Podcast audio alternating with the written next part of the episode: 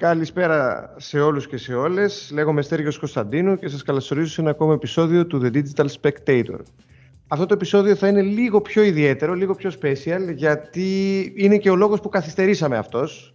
Γιατί έχουμε έναν ειδικό καλεσμένο, έναν άνθρωπο που ήθελα πάρα πολύ να συζητήσουμε για ορισμένα θέματα και τον οποίο άνθρωπο ήμουν διατεθειμένος να περιμένω όσο χρειαστεί έτσι ώστε να μας δοθεί η ευκαιρία να συζητήσουμε.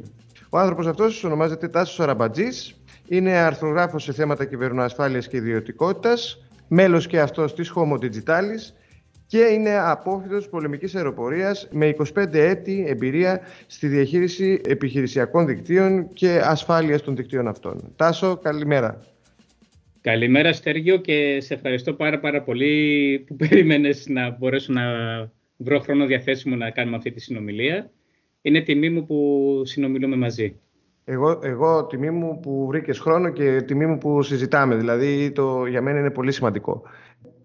Ο λόγος που είπαμε να συζητήσουμε με τον Τάσο και να βρεθούμε εδώ σήμερα ήταν να συζητήσουμε για θέματα ουσιαστικά ασφάλειας δικτύων με, με αφορμή το περιστατικό που είχε γίνει στη Βουλή πρόσφατα της κυβερνοεπίθεσης επί της ουσίας να έχουμε μια τεχνολογική καθώς και νομική προσέγγιση στο TST περιστατικό ασφαλείας, μια κυβερνοεπίθεση, πώς μπορούμε να προφυλαχθούμε, καθώς και πώς πολλές φορές οδηγούμαστε εκεί χωρίς οι ίδιοι να το καταλαβαίνουμε. Και ξεκινάμε με αυτό. Τάσο, είδες, δεν ξέρω αν είδες την προηγούμενη εβδομάδα, είχαμε ένα περιστατικό ασφαλείας στη Βουλή, το οποίο γράφτηκε αρκετά. Το περιστατικό αυτό ασφαλείας ήταν, αν δεν κάνω λάθος, από επίθεση phishing, δεν γνωρίζω ακριβώς τα specifics. Και ακριβώς να μας πεις έτσι, να μας διαφωτίσεις ως προς το τι πάει να πει περιστατικό ασφαλείας περσέ. Λοιπόν, το περιστατικό αυτό της ασφαλείας στη Βουλή, από ό,τι δημοσιεύσαν τα μέσα μαζικής ενημέρωσης, δυστυχώς σε πολύ λίγες γραμμές, αφορούσε την προσπάθεια παραβίασης των λογαριασμών ηλεκτρονικού ταχυδρομείου 60 μελών του Κοινοβουλίου. Είτε ήταν βουλευτές, είτε ήταν κάποιοι υπάλληλοι του, της Βουλής. Από όσο μπόρεσα να καταλάβω από την περιγραφή του περιστατικού, ήταν μια επίθεση η οποία είχε ως σκοπό να σπάσει τους κωδικούς των ε, λογαριασμών αυτών. Άρα δηλαδή αυτοί οι άνθρωποι, οι επιτιθέμενοι, το πιο πιθανό ήταν ότι προσπαθούσαν με αυτό που λένε brute force attack, δηλαδή με πολλαπλές προσπάθειες ήδη σπασμένων ε, ε, passwords, ε, να, σπάσουν, να, να εισβάλλουν σε αυτούς τους ε, λογαριασμούς και στη συνέχεια να παραβιάσουν τα προσωπικά δεδομένα των λογαριασμών αυτό, να υποκλέψουν ευαίσθητα στοιχεία, ε, οτιδήποτε άλλο είχαν στο, στο σκοπό τους. Σύμφωνα με το τι γράφτηκε, μάλλον δεν ήταν επιτυχής η, η επίθεση αυτή. Εν τούτης όμως δεν σημαίνει ότι πρέπει να εφησυχάζουμε και κατά την άποψή μου εγείρει και κάποια ερωτήματα στο κατά πόσο, ε, πόσο όλοι μας γενικότερα προστατεύουμε αυτές τις εφαρμογές που έχουμε που πλέον δεν είναι εφαρμογές που βρίσκονται στον υπολογιστή μας αλλά είναι εφαρμογές που βρίσκονται στο cloud, στο υπολογιστικό σύστημα. Δεν ξέρω αν θες κάτι άλλο να πω επί του θέματος. Βεβαίως, βεβαίως. Καταρχάς, είναι πάρα πολύ ενδιαφέρον αυτό που λες. Σε αυτό το σημείο να δώσουμε έτσι και έναν ορισμό για να ξέρουμε γιατί πράγμα μιλάμε με τον κόσμο, από νομική τουλάχιστον σκοπιά. Αυτό που λέει ο κανονισμός είναι ότι έχουμε παραβίαση δεδομένων όταν σημειώνεται συμβάν ασφαλείας σε σχέση με, με τα δεδομένα για τα οποία ευθύνεται ο υπεύθυνος επεξεργασίας, δηλαδή η εταιρεία, ο Δήμος, η Βουλή εν προκειμένου, ε, και το οποίο έχει ως αποτέλεσμα την παραβίαση του απορρίτου, της διαθεσιμότητας ή της ακαιρεότητας. Διαφώτισε μας λίγο σε αυτό. Τι εννοούμε, ρε παιδί μου, όταν λέμε ε, διαθεσιμότητα, ακαιρεότητα, εμπιστευτικότητα των δεδομένων; Ε, αυτό είναι όπως το λένε οι Άγγλοι το γνωστό CIA, όχι η γνωστή υπηρεσία η CIA. Είναι το Confidentiality, Integrity, Availability. Είναι οι τρεις πυλώνες της ασφάλειας συστημάτων, δεδομένων, πληροφοριών κτλ. κτλ. Ε, confidentiality, εμπιστευτικότητα, σημαίνει ότι κανένας μη εξουζετημένος χρήστης δεν αποκτά πρόσβαση σε κάποια δεδομένα, στα οποία δεν ε, είναι να έχει πρόσβαση ε, ακαιρεότητα, η integrity, είναι ότι τα δεδομένα αυτά δεν έχουν αλλάχθει χωρίς τη σύμφωνη γνώμη του ιδιοκτήτη των ε, δεδομένων.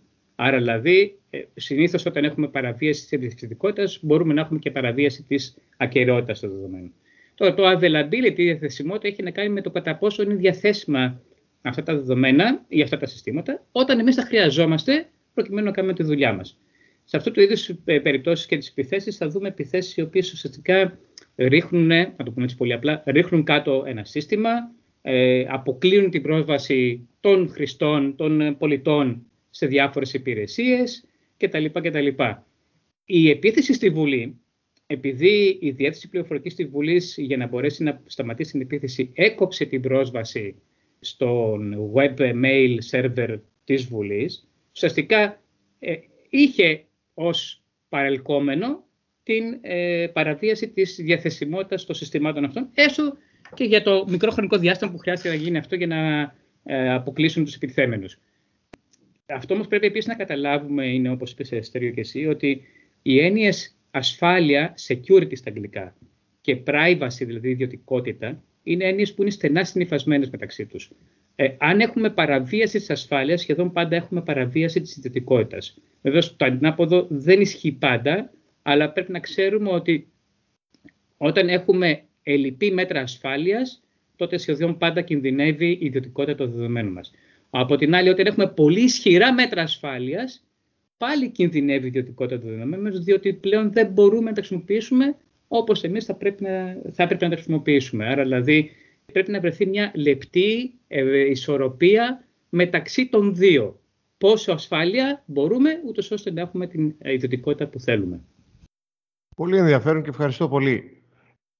Προηγουμένως είπες κάτι που έτσι με εντρίγκαρε. Είπες ότι μάλλον ήταν μια προσπάθεια brute force, αν δεν κάνω λάθος. Ε, διόρθωσέ με, αυτό το brute force attacks είναι ένα από τα πολλά, ένας από τους πολλούς τρόπους να κάνεις επίθεση σε ένα σύστημα το οποίο θέλεις να, να, να δημιουργήσεις ένα πρόβλημα. Ποιοι άλλοι τρόποι υπάρχουν και αν έχεις και την καλοσύνη εξήγησε μας και αυτό το brute force που είπες προηγουμένως. Ωραία. Ε, αυτό που πρέπει οι ακροατές μας να καταλάβουν είναι ότι δυστυχώς ή ευτυχώς στο 85% των περιπτώσεων που έχουμε μια, ένα περιστατικό ασφαλείας ή μια παραβίαση της ασφάλειας των δεδομένων, περιστατικό ασφαλείας είναι αυτό που έχει συμβουλή. Ε, επίθεση μη επιτυχημένη. Ενώ παραβίαση ασφαλείας δεδομένων είναι μια επίθεση επιτυχημένη. Στο 85% των περιπτώσεων που έχουμε μια τέτοια περίπτωση, ε, ένα τέτοιο συμβάν, ε, εμπλέκεται με κάποιο τρόπο ο άνθρωπος. Είτε εμπλέκεται ε, για, ε, λόγω λάθους, μικρό ποσοστό, είτε εμπλέκεται επειδή του έχουν κατορθώσει να του παραβιάσουν τα credentials, δηλαδή τα πιστοποιητικά με τα οποία αποκτά πρόσβαση στο σύστημα το οποίο δέχεται την, ε, την επίθεση. Η παραβίαση των πιστοποιητικών αυτών γίνεται κυρίως με phishing, δηλαδή με το ηλεκτρονικό ψάρεμα που λέμε στα ελληνικά, και όπου εκεί πέρα οι επιτιθέμενοι προσπαθούν με τεχνικές κοινωνικής μηχανικής, social engineering στα αγγλικά, ε, να, μας, ε, να μας αποσπάσουν τους κωδικούς αυτούς και μετά αυτούς τους κωδικούς τους χρησιμοποιούν για να κάνουν την ε, επίθεσή τους. Τώρα, το brute force attack είναι ο δεύτερος τρόπος με τον οποίο χρησιμοποιούν ήδη κλεμμένα από αλλού κωδικούς πρόσβασης και ε, πάνε ας πούμε και λένε ωραία θέλω να σπάσω το λογαριασμό του στέριου έχω μια βάση δεδομένων με 100 passwords τα οποία τα έχω ήδη παραβιάσει από άλλους χρήστες για να δω μήπως ο στέριος είναι τόσο ε, αφελής και χρησιμοποιεί ένα από αυτά τα, ε, τα, τα, passwords και αρχίζουν και ε, με αυτοματοποιημένο τρόπο εννοείται με bots αρχίζουν και επιτίθενται στο λογαριασμό του στέργιου του τάσου μέχρι κάποια στιγμή να βρούνε εάν αυτός ο άνθρωπος χρησιμοποιεί κάποια από αυτά τα παραβιασμένα ε, passwords. Και εδώ βεβαίως πρέπει να τονίσουμε πόσο σημαντικό είναι να έχουμε ισχυρά passwords, πόσο σημαντικό είναι να έχουμε μοναδικά passwords και βεβαίως, και πρέπει αυτό να το βάλουμε στη συζήτησή μας από τώρα, να έχουμε υλοποιήσει ε, ταυτοποίηση δύο παραγόντων, two-factor authentication. Ευχαριστώ πάρα πολύ. Ήταν πραγματικά διαφωτιστικό. Ενώ τις έννοιες τις έχω ακουστά, μια επεξήγηση νομίζω χρειαζόταν. Βεβαίως, πιστεύω ότι παίζει και κομβικό ρόλο και διόρθωσε με αν κάνω λάθος και ε, malware τα οποία μπορεί να αξιοποιηθούν για την απόπειρα παραβίασης ενός συστήματος. Δηλαδή, ε, παραδείγματος χάρη, τα γνωστά σε όλους τα ransomwares που έχουν δημιουργήσει πρόβλημα σε πολλές επιχειρήσεις καθώς και σε πολλούς δημοσίους φορείς. Ωραία. Αν μου επιτρέπεις, ε, Στέργιο, να σου πω το εξής ότι αν πάει κάποιος από τους ακροατές μας και μπορέσει να κατε... και κατεβάσει τις αναφορές, ας πούμε, της Verizon, το Data Breach Investigations Report, και γι' αυτό είπα το 85%, ε, θα δει ότι η τοποθέτηση ενός κακόβουλου λογισμικού, είτε αυτό είναι ένα γενικό malware, είτε είναι ένα ransomware, είναι το επακόλουθο του phishing ή της ε, παραβίασης των passwords. Δηλαδή, δεν ξεκινάει μια επίθεση κατευθείαν με ransomware. Γιατί για να μπορέσει να βάλει ο πετιθέμενος, ο κακός δρώντας, να βάλει το ε, λιτρισμικό στον, υπολογισμικό, στον υπολογιστή μας, θα πρέπει κάπως να έχει αποκτήσει πρόσβαση σε αυτόν τον υπολογιστή μας. Και η πρόσβαση αυτή είναι με την παραβίαση των πιστοποιητικών μας ασφαλείας. Κατανοητό. Κατανοητό. Το ransomware είναι μια μεγάλη κουβέντα. Θα χαρώ να την κάνουμε αν θες μια άλλη φορά. Και βεβαίως είναι ένας τομέας ο οποίος όλες οι κυβερνήσεις των χωρών έχουν δώσει ιδιαίτερη προσοχή ε, στις Ηνωμένες Πολιτείες και θα το πω πολλές φορές αυτό για τις Ηνωμένες Πολιτείες. Οι ομοσπονδιακές υπηρεσίες οι οποίες ασχολούνται με την ασφάλεια γενικότερα συστημάτων κτλ. έχουν εκδώσει πάρα πάρα πολλά alerts, πάρα πολλές ε, συμβουλές και προς ιδιώτες και προς μικρές υπηρεσίες και προς κρίσιμες, ε, οργανισμούς κρίσιμων υποδομών ε, το πώς μπορούν να προστατευτούν από επιθέσεις ε, ransomware. Αλλά το πρώτο πράγμα το οποίο λένε σε αυτές τις επιχειρήσεις είναι κοιτάξτε, υλοποιήστε ε, two-factor authentication, ταυτοποίηση δηλαδή δύο παραγόντων, ή multi-factor authentication, αναλόγως με την κρισιμότητα των συστημάτων. Δηλαδή, μπορεί, αν είναι ένα σύστημα, πρέπει χάρη ΔΔΕ. Ε, εκεί πέρα προφανώς δεν επαρκεί μονάχα ε, με δύο παράγοντες να μπαίνεις μέσα, ίσως να χρειαστεί και ένας τρίτος παράγοντας. Γιατί άμα είναι το σύστημα ε, ένας υπολογιστής ο οποίος ελέγχει, φαντάσου, την, ηλεκτρική, ε, την παροχή ηλεκτρικής ενέργειας σε όλη την Αττική. Δεν θα έπρεπε εκεί πέρα να είναι πιο ε, αυξημένο το, η ασφαλειά του προφανώς. Άρα εκεί θα εφαρμόσεις ακόμα πιο ισχυρά μέσα ε, προστασίας. Πολύ, πολύ ωραία. Να συμπληρώσω εδώ από ότι από αυτό που λες καταλαβαίνω ότι ας πούμε τα, πριν από ένα εξάμεινο που ήταν πολύ διαδεδομένα αυτά τα email που πολλοί από εμάς δεχτήκανε με από, από κάποιον πάροχο τράπεζα που έλεγε να αλλάξουμε τους κωδικούς, αυτό είναι το phishing, σωστά; Αυτό που λέμε phishing. Ξεκάθαρα, ξεκάθαρες. Είναι ξεκάθαρη επίθεση καμπάνια phishing, οι οποίες το ηλεκτρονικό ψάρεμα δεν στοχεύει συγκεκριμένα σε σένα ή σε μένα, στοχεύει σε ένα πολύ μεγάλο ε, εύρος ανθρώπων, πολιτών και όποιος από αυτούς ε, τσιμπήσει το δόλωμα, ο επιτιθέμενος είναι κερδισμένος. Το phishing πρέπει να ξέρουν οι ακροατές μας ότι είναι μια πάρα πολύ εύκολα να υλοποιηθεί η επίθεση, διότι δεν θέλει ιδιαίτερες ε, δεξιότητες, απλά θέλει λίγο μια καλή γνώση το πώς μπορείς τον άλλον να τον ε, οδηγήσεις να κάνει κλικ στο email ή να κάνει κλικ στο συνημένο που υπάρχει μέσα. Από την άλλη όμως, ε, εντάξει φεύγουμε το λίγο την κουβέντα μας, αλλά δεν πειράζει, ε, spear phishing, δηλαδή μια υποκατηγορία του phishing είναι τα μηνύματα που είναι εξαιρετικά προσωποποιημένα και τα οποία φαίνεται ότι έρχονται από φίλους μας, από τον διευθυντή μας κτλ. Ε, τα οποία αυτά δεν μπορεί να τα κάνει οποιοδήποτε. Ε, θέλει άτομα τα οποία έχουν εξειδικευμένες γνώσεις και στο πώς να, τα, να κάνουν αυτού του είδους επιθέσεις, αλλά και στο πώς πρώτα απ' όλα να κάνουν την κατάλληλη έρευνα και να βρούνε τα στοιχεία αυτά που πρέπει να εκμεταλλευτούν για τον στόχο τους, ούτως ώστε μετά να ε, κάνουν την επίθεση αυτή που είπαμε προηγουμένως. Πολύ ωραία, πολύ ενδιαφέρον. Ευχαριστούμε πολύ. Είναι πράγματα που πράγματι δεν γνωρίζαμε.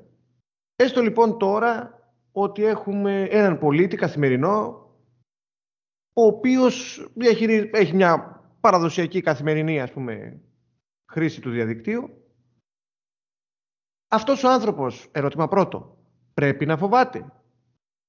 Και το ερώτημα δεύτερο είναι, εάν πρέπει να φοβάται ή έστω για την επιχείρησή του, τι πρέπει να κάνει; Τι πρέπει να κάνει έτσι ώστε να προστατευτεί; Καταρχάς δεν θα έλεγα ότι η λέξη φοβάμαι ή φόβος είναι κατάλληλος όρος. Δεν πρέπει να φοβόμαστε. Ο φόβος για μένα είναι κακός σύμβουλος. όλοι μας, όλοι οι πολίτες, άσχετα αν είμαστε ιδιώτες, αν ανήκουμε σε κάποια ε, μικρή ή μεγάλη μεσαία επιχείρηση, αν ανήκουμε, δουλεύουμε σε κάποιον δημόσιο οργανισμό ή όχι, ε, όλοι μας θα πρέπει να είμαστε ενημερωμένοι για τους κινδύνους που ολοχεύουν στο διαδίκτυο και για τους τρόπους με τους οποίους μπορούμε να περιορίσουμε την πιθανότητα να γίνουμε εμείς τα θύματα μιας ε, επίθεσης. Οπότε αυτό νομίζω είναι ξεκάθαρο. Τώρα, ε, γιατί αυτό μας ενδιαφέρει όλους; Διότι αν δεν προσέξουμε, πλέον οτιδήποτε εφαρμογή χρησιμοποιούμε, ουσιαστικά δεν βρίσκεται στο, ε, στον υπολογιστή μας. Ε, τώρα που μιλάμε με, μέσω Skype, Στέρχιο, χρησιμοποιούμε μία υπηρεσία του διαδικτύου, μια υπηρεσία του cloud.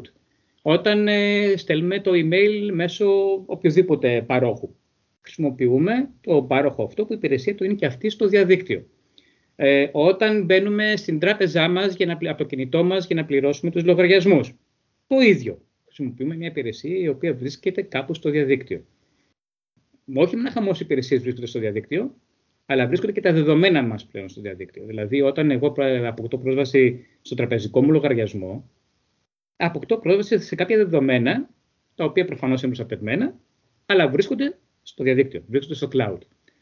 Ε, οι επιτιθέμενοι έχουν πάντα το ότι προσπαθούν να βρουν το πιο σύντομο δρόμο για να επιτύχουν το στόχο τους. Άρα, αν βρουν εμένα ως ευάλωτο σημείο και σπάσουν το δικό μου ε, κωδικό, θα προσπαθήσουν, πέρα από το ότι θα κλέψουν τα δικά μου δεδομένα, ε, θα προσπαθήσουν μέσα από, έχοντας ε, χρησιμοποιήσει εμένα σαν εφαλτήριο, να πάνε σε κάποιον επόμενο πιο μεγάλο στόχο. Και πιο μεγάλο στόχο μέχρι να φτάσουν στον απότερο στόχο τους, ο οποίος μπορεί να είναι να κατεβάσουν το site ε, μιας τράπεζας. Ή να κλέψουν λίγα μικρά μικρά ποσά από εκατομμύρια χρήστες μιας τράπεζας, τα οποία μας κάνουν συνολικά πάρα πολλά εκατομμύρια ευρώ. Άρα ε, αυτό πρέπει να καταλάβουμε όλοι μας ότι μας αφορά όλους. Και δεν είναι ότι εγώ δεν έχω τίποτα να κρύψω, δεν φοβάμαι, άρα δεν με πειράζει αν έχω το ίδιο κωδικό στο Facebook και στο Twitter και στο, και στο email μου και στο κινητό μου κτλ. κτλ. Όχι. Όλοι είμαστε εν δυνάμει ε, στόχοι, πόσο μάλλον σκεφτείτε αυτό το πράγμα, ότι ε, λόγω και της πανδημίας που απαιτήθηκε να δουλέψουμε και εξ αποστάσεως. Άρα δηλαδή ε, αποκτήσαμε πρόσβαση στα στοιχεία, στα, στα συστήματα της υπηρεσίας μας, της εταιρείας μας, του οργανισμού μας, από το σπίτι μας. Οπότε αυτό καταλαβαίνετε πόσο έχει μεγαλώσει την επιφάνεια της επίθεσης, την ε, δυνάμενη επιφάνεια επίθεσης ε, και βεβαίως αναδεικνύει και το πόσο σημαντικό είναι να προστατεύσουμε και τον εαυτό μας αλλά και, την, και τον οργανισμό μας. Πολύ σωστό και θα συμφωνήσω. Έχουμε λοιπόν να συγκεκριμενοποιήσω λίγο την ερώτηση. Έχω εγώ λοιπόν μια μικρομεσαία επιχείρηση. Έχω έναν μικρό αριθμό υπαλλήλων, 5 με 10 ανθρώπους. Έχω ένα σύστημα δικό μου. Πώς μπορώ να προφυλαχτώ από δυνητικές ε, κυβερνοεπιθέσεις στο μέλλον; Ε, όταν μιλάμε για κυβερνοασφάλεια, μιλάμε ουσιαστικά για τρεις παράγοντες. Άνθρωποι, διαδικασίες, τεχνολογία. Το πιο σημαντικό από όλα αυτά είναι οι άνθρωποι. Χωρίς ανθρώπους δεν έχουμε ούτε τεχνολογία, ούτε διαδικασίες, ούτε τίποτα. Άρα θα πρέπει η επιχείρησή σου, Στεριού, να εστιάσει και στα τρία. Πρώτον, να έχει την κατάλληλη τεχνολογία, δηλαδή τα κατάλληλα ε, μηχανισμούς ασφαλείας, ε, ούτως ώστε ε, να μπορέσει να νιώθει το προσωπικό ότι είναι ασφαλές και ότι λειτουργεί με ασφάλεια. Αυτά μπορεί να είναι ανάλογα τώρα ε, το τι, πολύ, ένα πολύ απλό πράγμα.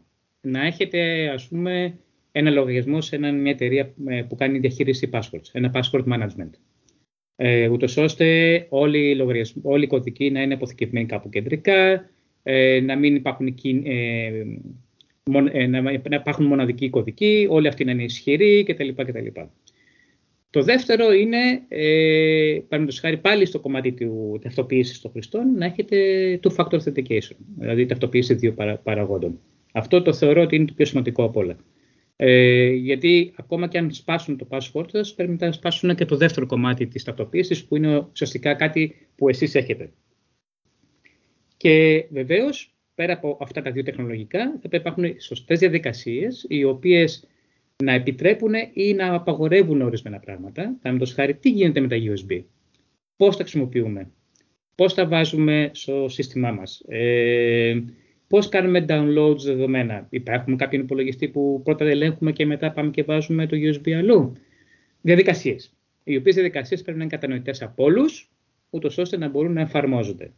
Και βεβαίως στον άνθρωπο, ε, το οποίο είναι το, για μένα το πιο σημαντικό, θα πρέπει να ενδυναμώσουμε τον άνθρωπο, να τον κάνουμε να, να θεωρήσει την ασφάλεια του οργανισμού μας, της επιχείρησής μας και δικιά του ασφάλεια και βεβαίως αυτό πώς μπορούμε να το κάνουμε; Με ε, κατάλληλη εκπαίδευση. Υπάρχουν οργανισμοί οι οποίοι παρέχουν ε, τέτοιου είδους εκπαιδεύσεις, ενημερώσεις που μπορούν να, να σου κάνουν και σενάρια κιόλας να καταλάβει ο, ο υπάλληλός σου τι είναι ένα email phishing, πώς μπορώ να αναγνωρίσω ένα email phishing; Ή να κάνουν ε, ε, διάφορα σενάρια, ας πούμε, ε, ούτως ώστε να κατανοήσουν τις διάφορες απειλές που μπορεί να ε, έχει κάθε επιχείρηση. Γιατί κάθε επιχείρηση έχει διαφορετικούς είδους απειλές. Ε, το περιβάλλον που εργάζεται, ε, ε, ενεργοποιείται κάθε επιχείρηση είναι διαφορετικό. Και όλα αυτά μαζί, δηλαδή οι άνθρωποι οι οποίοι είναι κατάλληλα εκπαιδευμένοι, οι διαδικασίες οι οποίες είναι οι σωστές και κατανοητές από όλους και η τεχνολογία η οποία βοηθάει να ε, είμαστε ασφαλείς, όλα αυτά τα τρία ε, χρειάζονται ε, ούτως ώστε να μπορούσαμε να πούμε ότι όχι ότι δεν θα, είμαστε, δεν θα έχουμε ποτέ, θα πέσουμε ποτέ θύμα επίθεσης, αλλά τουλάχιστον ότι θα είμαστε, θα μπορέσουμε να αποτρέψουμε ένα πολύ μεγάλο ποσοστό επιθέσεων. Ευχαριστώ πάρα πολύ.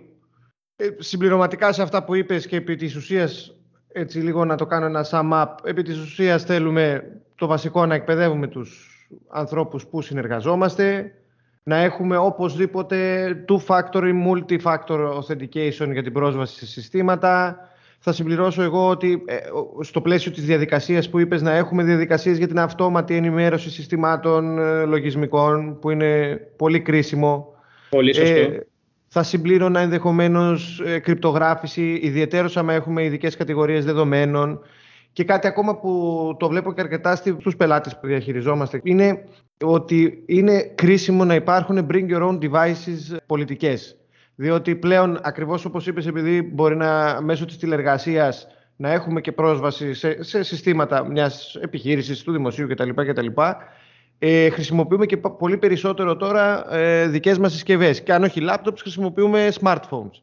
Θεωρώ κρίσιμο να έχουμε τέτοιες πολιτικές, γιατί με αυτόν τον τρόπο διαφυλάσσουμε όλο και περισσότερο την επιχείρησή μας, την υπηρεσία μας, όπως είπες, κτλ. κτλ. Και συμπληρωματικά, ως προς το νομικό σκέλος και το τεχνικό, και κλείνοντας έτσι αυτή την πολύ ωραία συζήτηση, να ρωτήσω το εξής, Τάσο, ως προς το τεχνικό κομμάτι. Δεν τα έκανα λοιπόν όλα αυτά και την πάτησα, έπεσα θύμα επίθεσης. Τι κάνω, το, το αντιλαμβάνομαι. Έτσι, τι κάνω. Τι κάνεις; Καταρχάς, εντάξει, θα έπρεπε μέρος των διαδικασιών θα είναι να υπάρχει ένα, ένα αυτό που λένε στα αγγλικά incident response plan, δηλαδή ένα πλάνο με το οποίο μπορεί μπορείς να τα αποκρίνεσαι στις διάφορες, ε, σε, σε τέτοια συμβάντα τέτοιου είδους σχέδια χρειάζονται, ούτως ώστε να εξασφαλίσεις και την συνέχεια των επιχειρήσεων, των λειτουργιών της επιχείρησής σου. Το καλύτερο που έχεις να κάνεις εκείνη τη στιγμή είναι εσύ ο χρήστης να μην κάνεις τίποτα απολύτως, να μην πειράξεις υπολογιστή, δεδομένα κτλ.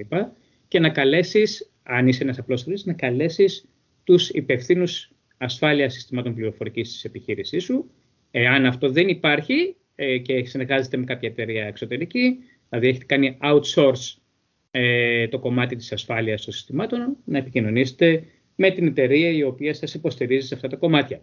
Βεβαίως, τέτοιου εταιρείες λογικά θα το έχουν δει ήδη το συμβάν μέσω ε, του κέντρου επιχειρήσεων που διαθέτουν και θα σας έχουν μάλλον ενημερώσει πρώτοι, πρωτού πάτε εσείς να πάρετε χαμπάρι και τι έχει γίνει. Αλλά σε αυτή την περίπτωση ο απλός χρήστης δεν θα πρέπει να κάνει τίποτα και θα πρέπει να αφήνει τους καθήλυνα αρμόδιους να αναλάβουν την διερεύνηση του συμβάντος. Και από εκεί και πέρα αυτοί θα σας καθοδηγήσουν το τι πρέπει να κάνετε. Αυτό όμως το οποίο εγώ πέρα θα ήθελα να τονίσω λιγάκι και να ξεφύγουμε λίγο από το πλαίσιο το στενό της επιχειρήσης.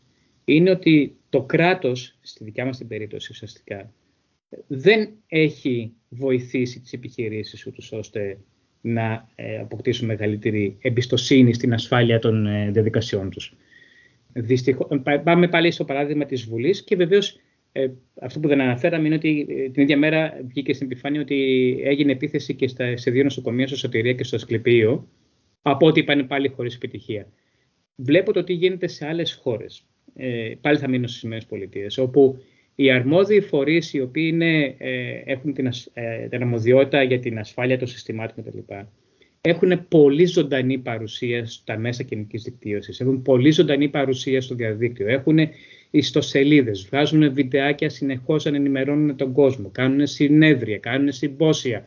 Καλούν κόσμο για να μπορέσουν να τους ενημερώσουν για τις τελευταίες απειλές. Διαμοιράζονται πληροφορίες μεταξύ του δημοσίου και των ιδιωτικών φορέων.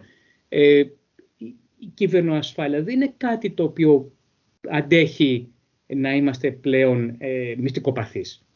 Δεν μπορούμε να είμαστε μυστικοπαθείς με την κυβερνοασφάλεια. Πρέπει να είμαστε πάρα πολύ διαφανείς, πρέπει να είμαστε πάρα πολύ ανοιχτοί και να συνεργαζόμαστε όλοι με όλους. Και ο δημόσιος φορέας με τον ιδιωτικό φορέα και οι ιδιωτικοί φορείς μεταξύ τους πρέπει να υπάρχει συνεργασία. Διαφορετικά θα υπάρχουν απειλές οι οποίες δεν τις καταλαβαίνουμε ποτέ, δεν ενημερωνόμαστε ποτέ, μένουμε ανοιχτοί σε αυτές τις απειλές και κάποια στιγμή γινόμαστε τα θύματα αυτών των απειλών. Πάρα πολύ σωστό και συμφωνώ απολύτως.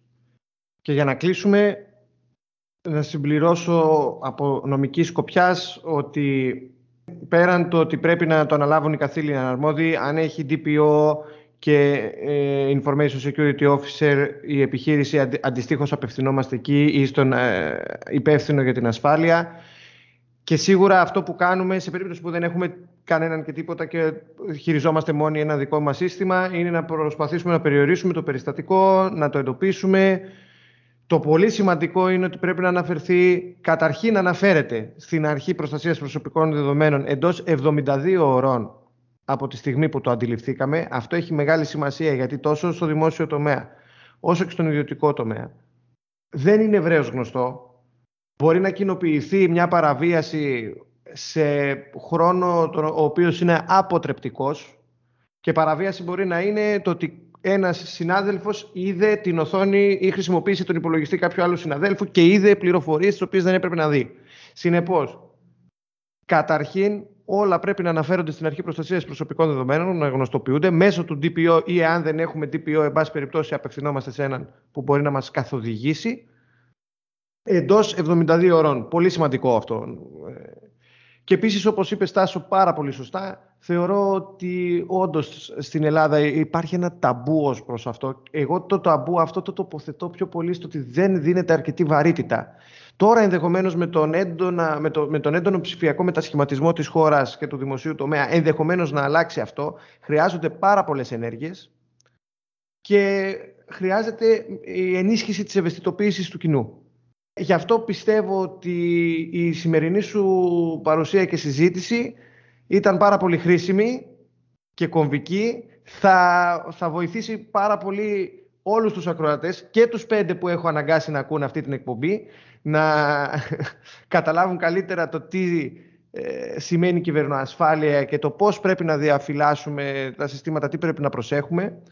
Με τίμησες πάρα πολύ, σε ευχαριστώ πάρα πολύ και για το χρόνο σου και στην πολύ συγκεκριμένη και το the point ε, τοποθέτησή σου. Ειλικρινά, ε, σε ευχαριστώ πάρα πολύ. Στέρι, εγώ σε ευχαριστώ πάρα πολύ. Προφανώς δεν είναι θέμα το οποίο μπορείς να το καλύψεις σε 30 λεπτά. Ε, αλλά νομίζω ότι θέσαμε κάποιες βάσεις για προβληματισμό ε, για να ψάξουν περαιτέρω οι ακροατές μας ε, το θέμα αυτό και εννοείται ότι οποτεδήποτε θελήσεις να, να συζητήσουμε κάποιο πιο συγκεκριμένο θέμα είμαι στη διάθεσή σου. Με χαρά, με χαρά. Ήταν το Digital Spectator. Σας ευχαριστούμε πάρα πολύ που ήσασταν μαζί μας. Γεια σας.